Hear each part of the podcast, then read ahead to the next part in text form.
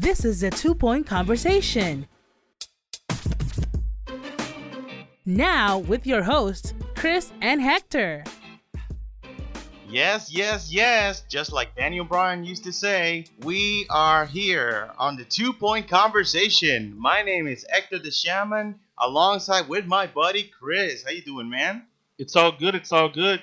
Hey, we got Peter Vecsey, NBA columnist and legendary insider, on our show later. But first, let's talk some Oscars. Oscars. Yeah, we we had the nominations this week, and we're just looking them over, and well, we're discussing. So, what are your general early thoughts on the nominations? Well, right out of the bat, I gotta say that Best Picture, woo, it's heavy, man. It is a battlefield. It, it's a close race. Oh my goodness. It's a, it's a close race. It's a close race, and if you ask me, they got the nominations right. I, I don't I don't have I don't have an issue with anything or anybody. I would have liked to see Okay. Denis Villeneuve Blade Runner, I know. as best director, but I expected he was not going to be nominated. So I'm fine with just about all of it. So we're looking the list here, and let's just do who do you think is gonna win, and who you think is gonna be your dark horse. Well, we're not doing official picks until Oscar week. All right, but, But, you know, a No, preliminary. I think I, I I- I won't make a big prediction, but I think Three Billboards is for Best Picture is the front runner for now. Mhm. Um, the Shape of Water, I can't call The Shape of Water a dark horse because really, The Shape of Water, you know, it wouldn't be surprising if that one won. I think Call Me by Your Name, after what we saw last year with Moonlight, I think Call Me by Your Name is a dark horse, even though it's losing some momentum. Mhm. But I, I think that's just about it. Uh, uh, all the other movies are fantastic, um, but I think those three are the ones that you could go either way. Well, I would say that. I wish Dunkirk would win, but Well, that that's gonna be a long shot for you, my friend. Well, but you never know. You never know. We're still right, we're still far from it. Um, I would say that favorite would be The Shape of Water. My dark horse would be Three Billboards Outside Ebbing, Missouri. hmm My take, my take, I would say, a dark dark horse, Phantom Thread. Hmm. That's gaining a lot of momentum. Mm-hmm. And it's not just because of the performance of Daniel Day Lewis. It's because of the performance of uh, uh, Manville is her name. um. Oh. Well, um. Yeah, yeah, Lesley Manville. Lesley oh, Manville. Yes, yes, Lesley Manville. Is yes. all I keep hearing is how she keeps up with Daniel Day Lewis. That she is in every way his equal, Ooh. and that is a tough task to do. And if you did it, you're good. Huh. Well, the the next category we got um lead actor. You know, I think that by taking James Franco out of that race, I think it's opening the lane for Gary Oldman. You think? I really do. I mean, this is how it is that Daniel Day Lewis is a nominee, and there's almost no chance he wins. That's how good the field is, and uh, you know, Gary Oldman. I think this is his moment. Well, I would say that Gary Oldman presents itself as the favorite. My dark horse, Timothée Chalamet. Hmm. He got a lot of love early on. He's been losing some momentum, but he's there. He's there. There's a lot of campaign for him. There's a lot of campaign for him. And there's a lot of competition. You know, lead actress, there's a lot of competition. You can't really put your finger on who's going to do it. Yeah, all of them had had strong performances, Indeed. and then this one is really really tight. I think I, I I think Frances McDormand is the leader right now, but it's just by just a hair. Well, you have when you have Saoirse Ronan like at her tails, at her riding her I, coattails. I is loved her he- in Lady Bird. I loved her in Lady Bird. She was fantastic. but I would say that Frances McDormand wins it. Dark Horse, Margot Robbie. That's I- interesting. Yeah, I, I know. uh, but that a, a, a dark horse. And let's not forget Sally Hawkins. Oh, know, her yes. performance with sign language. That's that's just genius. Uh, I, I I like the best director race, even though Of course you do. even though Guillermo del Toro is the leader of the clubhouse, it's just a good field. I'm glad that Jordan Peele and Greta Gerwig are getting some love, Two first timers. Two first timers. and they just deserve to be there. I mean, it doesn't make sense that their movies get nominated, but they don't get nominated. But of, of course, you, you you're saying this, you're praising all of them, but I know that you want a certain someone to finally get his due. Of course, I want Christopher Nolan to finally get his long-deserved Oscar. You know, I'm I'm pulling for him. I'm rooting for him. If I could, I could make a, a campaign for him to win it. But uh, I think that's going to be Guillermo del Toro's to lose. But but this is this is this is the beauty that there's there was so much good stuff Mhm. in cinema this uh, this past year Yeah. that it's there's a lot of diversity. There's a lot of there's a lot to choose from. That is true. Uh, yeah, diff- different stu- different genres, different tones. It, it's a lot to pick from, and, and it's in, and it's great. I, I go back to last year. Last Mhm. year was a was a two horse race Oh, for yeah. best picture. It was either going to be La La Land or it was going to be Moonlight, in a year that was pretty bad. 2016 was pretty bad for for cinema in general, but I, I, I, I can't deny that this year it's it's terrific. Now this this one's interesting for animated short. I haven't seen any, most of the most of the ones nominated, but this one caught my attention. Dear Basketball by Kobe Bryant. Wow, that is Wow. that that that speaks to Kobe Bryant's um, intelligence. That speaks to his, you know, to the ability to do many things, and the fact that he's not just this former great basketball player. player. Now he's an Oscar-nominated wow. person. Co- Kobe Bryant, NBA champion, Olympic gold medalist, MVP, and MVP, and Os- and possibly Oscar, award winner. Award I mean, winner. that would be. wow. That's uh, quite a resume. I mean, it, has there any? We got to look it up. Has there ever been an athlete who won an Oscar? A former athlete Well, Oscar? Well, We we have to look that up. We sure as hell know that it wasn't Michael Jordan with Space Jam. That's for sure. That's for sure. All right, so moving on, we have what about Logan for best adapted screenplay? Give me your reaction. um with Logan. I'm I'm angry. They should no love for Hugh Jackman as Logan. Sure, we've seen him doing Logan for many years now, but this is the one when you see Logan, when you see Wolverine stripped down to his bare bones, being vulnerable, being mortal, right. and the way that James Mangold directed this movie like a western, you know, bringing back to 310 and Yuma, hit one of his oldest other movies. It, it was it's gut wrenching. It was heartbreaking for you, especially at the end. And man, no love for Patrick Stewart and his Charles Xavier. Yeah, Oh. I think I, I think the the whole superhero comic book movie stigma is still like scratching the borderline. surface. Yeah. you know, getting to the borderline. A lot of people thought maybe Wonder Woman deserved uh, to be nominated for Best Picture, and that's why they changed the rule to have a maximum of ten nominees. But I think with it's it's a good step to have Logan nominated there. It's a stepping stone, of Right, course. It's a right. stepping stone.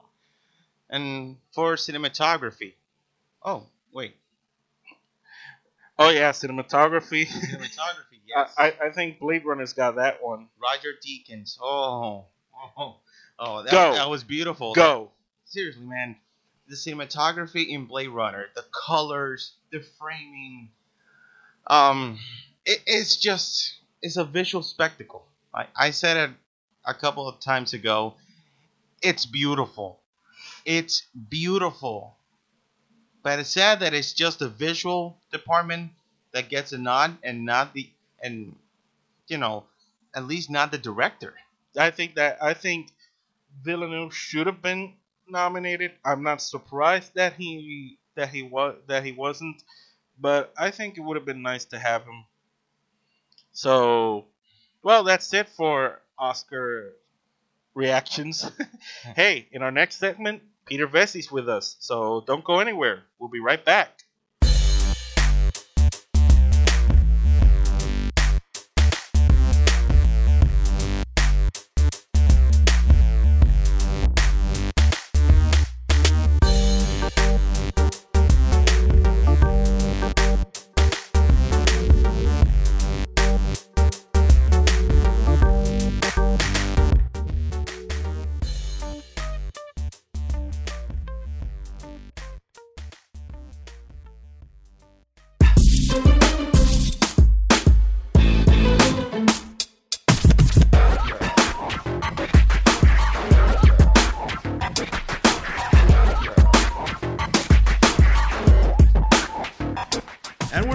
On the two point conversation. We are pleased to be joined by NBA columnist and legendary NBA insider. Of course, I'm talking about Peter Vecsey. Peter, thank you for joining us today. I appreciate it. Thank you for having me. I want to lead off with uh, this new All Star game format. Uh, Steph Curry, LeBron James, leading vote getters, they pick the teams. Do you like this new format? It's always been East versus West. Do you like this format? Well, I like I like any format that's going to make the uh, make it more competitive. Hopefully, this will uh, picking teams, you know, like you do in the playground. Uh, that that alone makes things competitive, but um, you still have the same players. So will they only just you know go play offense and not you know hardly play defense? I think that's probably what is going to happen. My idea would have been, you know, would have been a little little awkward probably, but break them down into four squads of uh, of players, have forty players, and uh, or maybe only you know maybe eight on the side, and everybody everybody gets a run, and then and then play four, uh, you know, play two two games, two games, losers off, and then and then it'll be competitive. You know, those first two games are going to be competitive because the teams Right. don't want to lose, What about, um, go on. Yeah, what about um, what they did with the rookie challenge last year? A U.S. versus the world type of thing. That's that's an idea that, that I kind of thought would have been kind of cool, don't you think? No, I do like that. I, I, I like that one also um, because that that does make it competitive. Because now you, you know, you've got something on the line. You've got you've got people from, uh, you know, from America versus versus the world, and I, I think that I think that's great.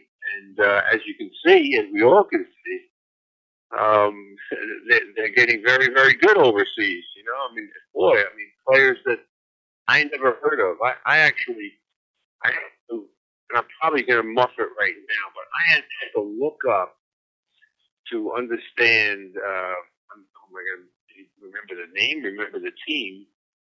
Um, guy's name is uh, boy, oh boy. One of those hyphenated names. He's now starting, starting instead of uh, starting in Philly. Okay, starting in Philly. So I'll break it down for you. He's a six-six guard from France. Okay, I mean I just learned this yesterday, and I'm trying to spell his name. I'm trying to remember it now, and obviously he didn't do a good job. But I, I had no idea. He was drafted 24th in 2016, and so I'm starting to notice him because Redick is out. He's starting, and his and he's scoring. He's like, who is this guy? You know, 20 points, 14 points. I think last night he had 12. So. so who is this guy? So I looked him up, you know, so I still can't perhaps So, Peter, uh, uh, learn. so how you doing, sir? Uh, pleasure to finally speak with you. Um, Okay. In ter- you've been covering the NBA for a long time, and you've seen a lot of players come and go. You've seen changes happen in the league. So, how do you compare the level of competitiveness of this modern NBA to past decades? Um, you know, look, it, they're, they're much more friendly now than they were, you know, back in the day Mhm. because there were, was so many, so fewer jobs back then, and uh, guys guys were working during the summers to uh, to make up the money. You know, they had to they had to have two jobs, so you know they played each other an awful lot. These, you know, they might have they might count exhibitions. They, they might have played each other twenty times during the, during the season. Now, now it's the most is four, and then the playoffs. Okay, but so so petty petty uh, pettiness grievances, you know, feuds, they all develop, and there, there was so many so many fights back then, and yeah, that, that's been cleaned up, and and you know, I, look, taking nothing away from today's play, I still I still get a get a little upset of watching after a game where these guys you know, come and they hug each other and all that stuff. I understand, you know, the Gasol brothers, they have to come and hug each other. I get it. Right. But uh, but when you but when you see uh, so many of these other guys go and hug everybody on the team and pat them on the head and stuff, I always look I always look for the guys who don't do that. Like last night, last night I'm watching the Timberwolves in Portland, and there was a bunch of that after the game. But I noticed Wiggins, he went right to the locker room. Now he's one of my favorite guys. I knew his father, covered his father, Mitchell Wiggins. You know, played the Rockets. I don't know the kid Andrew, but I liked it. You know, like I don't want to. I don't want to see that crap. You know, like um, Klay Thompson. Klay Thompson's another one. You know, right to the locker room. That's one of Hector's you know, boys. That's one of Hector's boys, Klay Thompson. you know, well, I love I love Klay Thompson. You know, and and and more than that, I love his mother. You know, I know his mother's since she married Michael Thompson, and she's still gorgeous. So I love his mother more. you know, we, we share that philosophy, Peter. I, I, I agree with you 100%. You know, the NBA. I know that these guys are buddies, and it, it's a nice look. But you know, I, I like it when when the best of friends hated each other on the court. I mean, you saw, you know, M- Michael Jordan and Patrick Ewing. They were they, they're cl- they're good friends, and Michael would just scorn him on the court. I, I think there was one yeah. time in, in, in a conference final when Michael dunked on him and, and he started, uh, you know, cursing at him. You know, that that's kind of the, the, the thing I kind of miss from right. from back in the day. Yeah, I mean, look, there is there is there, are, there have been some skirmishes of late, you know, stuff. I'm not looking for fights. I don't I don't want to see punches thrown. I saw enough of that. Um, I, I was reading an old article I, I read back in the early 70s, uh, Dave DeBusschere was telling stories on the Knicks plane, uh, telling the rookies about the fights that they had when he was first coming up. Hmm. And it was it was an amazing story to read it. You know, even even though I wrote it back then, I'd forgotten it. And he would say about you know how many fights there would be every game and he told us one thing about these two big guys, Walter Dukes and Ray Felix. Mm-hmm. I believe Ray, you could look it up afterward, but I believe Dukes was the number one pick of the 54 draft. And they were both seven footers. And, uh, they got, they got into a brawl during the game and, uh, one, one of the other, you know, clocked the other guy from, and, and he went down. And, uh, so then he, you know, he kind of came out of his uh, fogginess and got up, and they're going to the locker room at halftime. And he came up behind the other guy, and he cold cocked him from behind. Oh my God. He just he just nailed him. He knocked him out. He knocked him out. And they and so DeBusschere is telling the story. You know, it was he was a guy with the Pistons. He was with the Pistons at the time, and he said, "Yeah, we carried the guy in. You know, I think I think it was uh, Walter Dukes. Yeah, they carried Walter Dukes in. He, "What what happened? Why did Ray Felix do that to you? You know, we know you got in a fight, but did it from behind. What was going on there?" And he said, "I'm dating one of his girlfriends." Oh my goodness! so so so they they took their personal things to the court. oh yeah, yeah, yeah. Oh, so funny. oh, okay. All right, now we understand.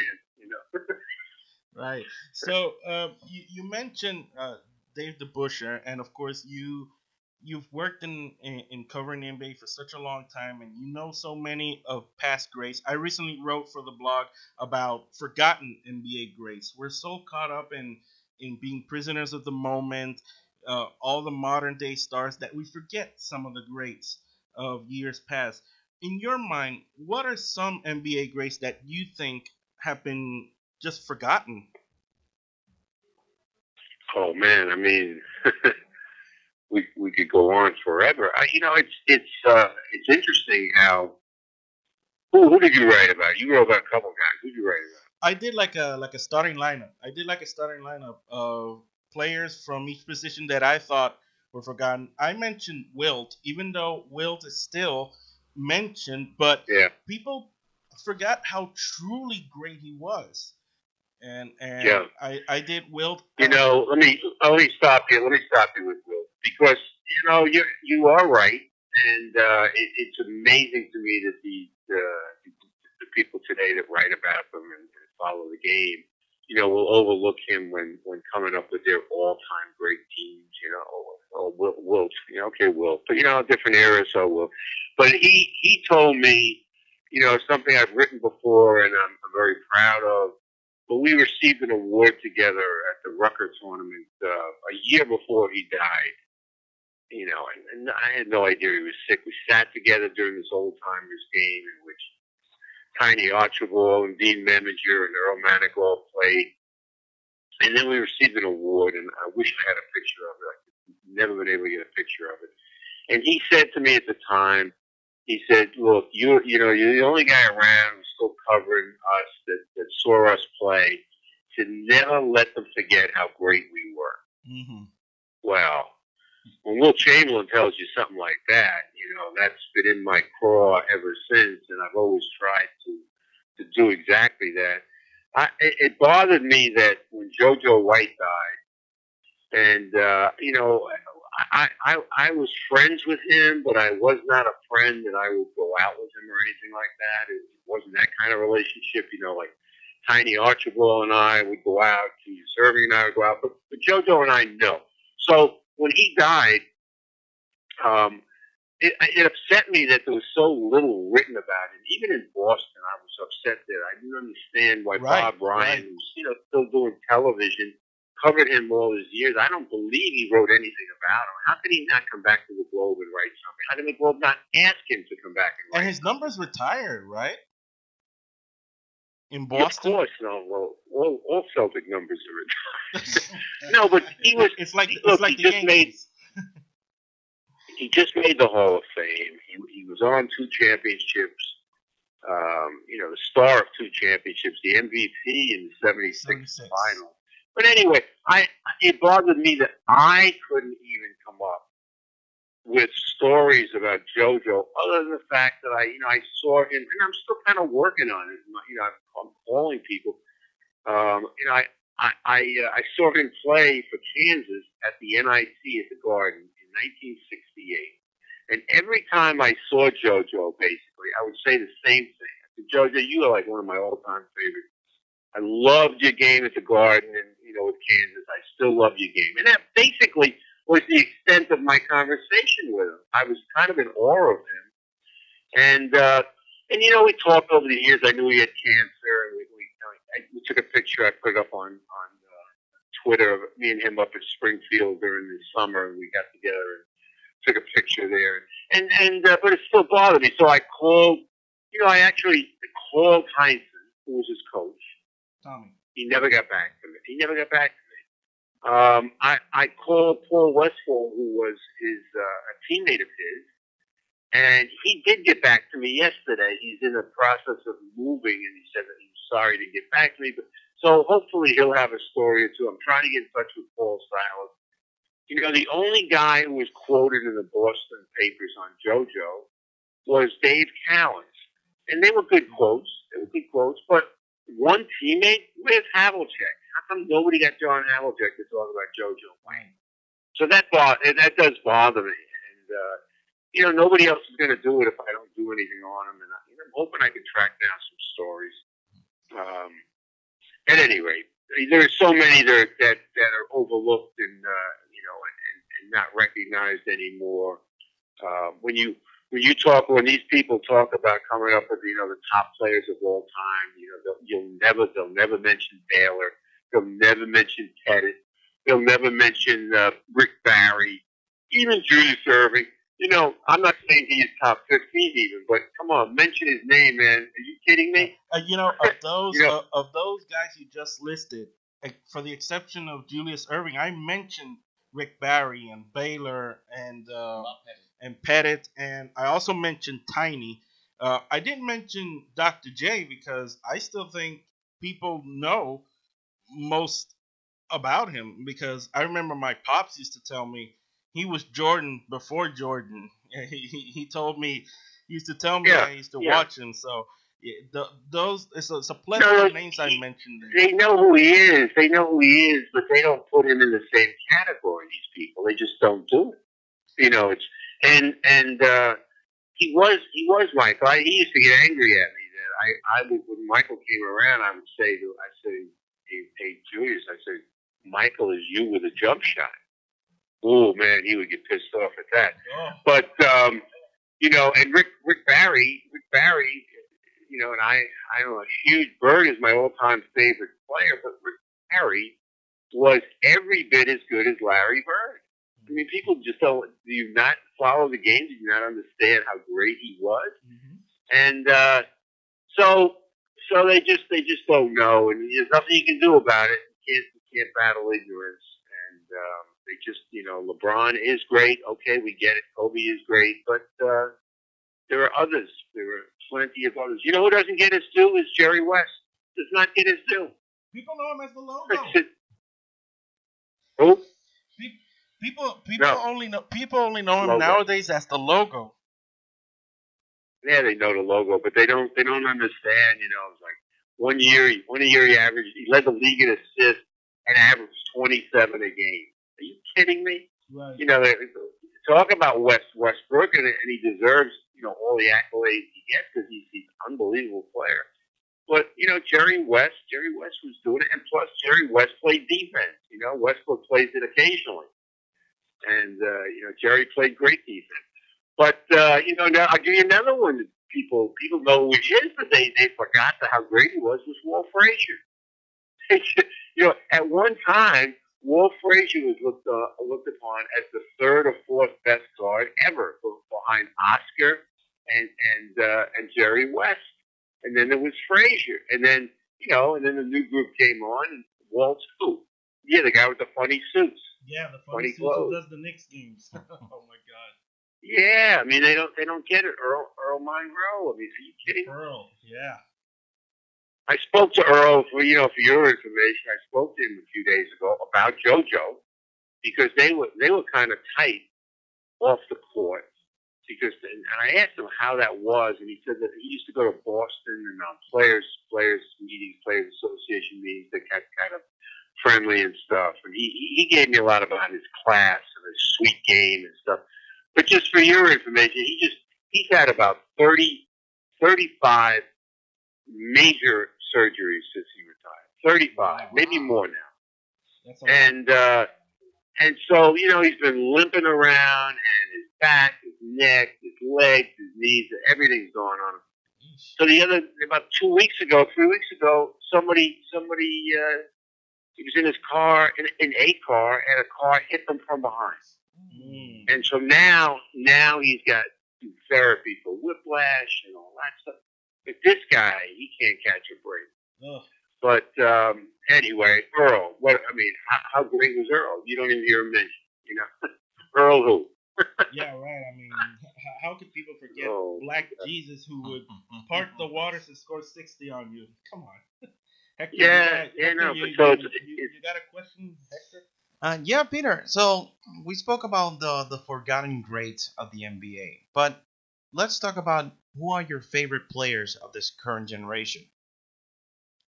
Of this current generation? Yeah. Um. Yeah, I, I've got I got more than a few. You know, I mean Curry. I love Curry. I love Durant. You know, love love love LeBron. Um. I mean, how, how can you not like those guys? Um. Know, I love Westbrook. Love love love the way he plays. Uh, Harden. I mean, all the guys you, you'd expect. I, I already told you Klay Thompson's one of my favorites. But you know what I noticed? Let me just stop you. I mean, now, look, I'm not going to tell. I don't think I'm going to tell you anybody you'd be surprised about. Right. You know, I, I catch on to people pretty quickly. Uh, like, uh, um, no, I'm not going to be able to remember his name. But anyway, let me let me tell you something I looked up yesterday. I was kind of surprised at just looking at things. Who is who is the guy who goes to the line the fewest amount of times, who's a top 50 scorer? Top 50 scorer. Actually, I could say he's a top 30 scorer, but in the top 50, he goes to the line fewer than any player. It's amazing. It's actually amazing, and makes fewer than anybody in the top 50. Hmm. You're not going to get it. You're not going to get it. Well, let, It's let, Klay Thompson. It's Klay Thompson. Klay Thompson. Wow. Klay Thompson only goes to the line 1.5 times a game and makes 1.3. That is Nobody is lower stat. in that category. In those categories. That is a shocking Is that, stat. is that amazing? Now, you know, we know he's a jump shooter, but still, you know, he does post stuff too. He mm-hmm. does go to the hoop. right? What? Wow, that is a Ah. shocking stat.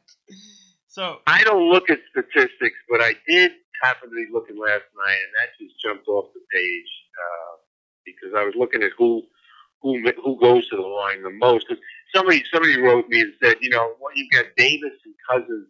I love Davis, by the way.